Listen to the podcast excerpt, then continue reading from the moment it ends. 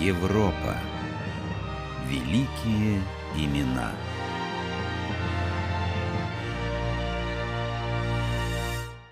Отто фон Бисмарк родился в 1815 году. Именно в тот год Европа окончательно сбросила себя владычество Наполеона. А на Венском конгрессе политическая карта европейского континента была основательно перекроена. Но лоскутное одеяло немецких земель, среди которых была и родная для Бисмарка Пруссия, еще не демонстрировало ни мощи, ни влияния. В последние годы своей жизни Бисмарк не без гордости отмечал, что на его совести лежат три войны и 80 тысяч жизней. Именно такую цену пришлось заплатить народам за то, чтобы скрепить фундамент новой объединенной Германии, о которой мечтал этот человек. Убрав со своего пути Данию, затем Австрию и, наконец, Францию, наладив отношения с Россией, Бисмарк добился того, к чему стремился. Он вывел на политическую арену новую влиятельную силу – Германскую империю. Его дипломатические способности обнаружились не сразу. Да и кроме того, на пути к политической и дипломатической карьере, о которой мечтать он начал очень рано, существовало немало препятствий. В нашей семье традиции дипломатической службы не было. Отец, насколько мне известно, был типичный остельпский юнкер. Хозяйствовал себе в родовом имении Шенгаузен. Да и то, кажется, не, слишком удачно. А ведь в бюрократических кругах иностранного ведомства Пруссии к отпрыскам старомодного провинциального юнкерства относились тогда довольно презрительно и не слишком-то легко допускали на дипломатическую службу. Ты представь только, в дни моей молодости наиболее крупные дипломатические посты у нас занимали люди, носившие иностранные фамилии. А если и встречались немцы, то чаще всего не прусского происхождения. Как такое было возможно? Да. Говорили, что в те годы более всего ценилось отличное знание французского языка. Хм. Да, пожалуй, так и было. Владение этим языком, хотя бы в объеме знаний Оберкельнера, давало немалые преимущества в продвижении на дипломатической службе. Эх, времена, времена. Традиции семьи могли склонить молодого Бисмарка к мысли о военной карьере – на протяжении трех столетий его предки принимали участие во всех, без исключения, войнах против Франции. Да и сам Бисмарк впоследствии неоднократно высказывал сожаление, что не выбрал карьеру военного. К тому, чтобы я стал дипломатом, а не военным, приложила руку моя мать. Она ведь родом была из профессорской семьи, а потому не разделяла моих военных склонностей, предпочла видеть меня на дипломатическом поприще. Что же, mein liebe Mutter, так тому и быть. В гимназические годы я жил в берлинской квартире своих родителей. У нас в доме часто бывали офицеры, отставные генералы, люди из придворных кругов. И ведь что бросалось в глаза? Всех. И гостей, и родителей, даже меня, мальчишку, объединяло служение прусскому королю – я, затаив дыхание, слушал те беседы взрослых и мотал на ус то, чему посвятил потом свою жизнь – государственные дела. Окончив школу, Отто поступает в Геттингенский университет. 44 нобелевских лауреата в разные года учились или преподавали в Геттингене. Около трехсот мемориальных досок по всему городу отмечают дома, где жили или работали знаменитые ученые. Но молодой человек по фамилии Бисмарк, мемориальная доска, о котором в городе, конечно, тоже есть, оставила себе совсем другую память. Вы снова напились и устроили драку со своими товарищами, Бисмарк. Разве пару добрых затрещин можно считать дракой? А как же иначе?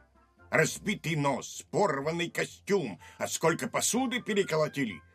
И это уже не первый раз. Мы лишь перекидывались в карты. Приятная компания, ну, дамы, конечно. А что за вечеринка без них, господин профессор? Все чинно, благородно. Наши маленькие шалости никому ведь не мешали. И вдруг, вы только представьте, у этого швабского мерзавца находится туз. Тот самый, который уже отыгран. Это как? Ну и пусть Бога благодарит, что я не вызвал его на дуэль. Согласитесь, господин профессор, были на то полные причины. Экзамен, экзамен на носу, Отто. Вы, насколько мне известно, не посетили ни единой лекции. Не ходите на занятия, не учите право, забросили латынь. Но А, как, позвольте спросить вас, вы собираетесь сдавать римское право? Как обычно, блестяще, господин профессор. Несколько факультативных занятий, и поверьте, вам не придется за меня краснеть. Да, полноте. Городские власти запретили вам жить в пределах старого города из-за вашего вечного пьянства и дебоширства. Вы регулярно прогуливаете занятия. Что будет? Что выйдет из вас, Отто? Но тут ответ простой, господин профессор. Я стану или величайшим негодяем, или величайшим преобразователем Пруссии. Ну, знаете ли. Знаю, господин профессор. В ту пору ничто еще, пожалуй, не предвещало превращение Бисмарка в одного из крупнейших политических деятелей. В среде представителей своего класса он выделялся разве что своенравием, резкостью и грубоватой прямотой. Страстный охотник и дуэлянт, он снискал в округе прозвище Дикого. Судите сами. Презрение к иллюзиям, жесткость суждений, несокрушимая сила воли уживаются в нем с духовным богатством и живостью ума образованного буржуа. Таков молодой Бисмарк политические взгляды которого уже определены, никаких либеральных увлечений прежних лет. Он убежденный монархист. В мае 1847 года, впервые выступая с трибуны Соединенного Лантага, он в резких выражениях крушит оппозицию, встав на защиту интересов короля, и привлекает к себе внимание. Сам Фридрих Вильгельм IV в своем дневнике пишет о нем – ярый реакционер. Использовать позже. В марте 1848 года, вслед за революцией во Франции, вспыхнуло восстание и в Германии. Не на шутку испугавшегося короля Бисмарк призывает к активным действиям. Со стороны кажется, он больший роялист, чем сам король. Бисмарк с нескрываемым презрением относится к парламентской болтовне. Великие вопросы времени, считает он, решаются не речами и парламентскими резолюциями, а железом и кровью. Единой Германии еще нет, Отто. Страна разбита на мелкие государства и княжества, и некоторые из них малы настолько... Настолько, что их можно унести на подошве сапог. Я знаю, я читал Гейне. Да ты посмотри, Австрия стоит во главе всего. Австрия, но не Пруссия. Пруссия слаба. Ха. А где была бы Австрия, когда бы не помощь России? Вспомни, ведь это именно русские закрепили за Веной нынешнее превосходство над Пруссией. Впрочем, мы и сами хороши. Ни сила, ни влияние. Тут ты прав. Да. Пруссии необходима военная мощь, новая армия, новое оружие. Тогда и только так мы заставим считаться с нами другие немецкие государства.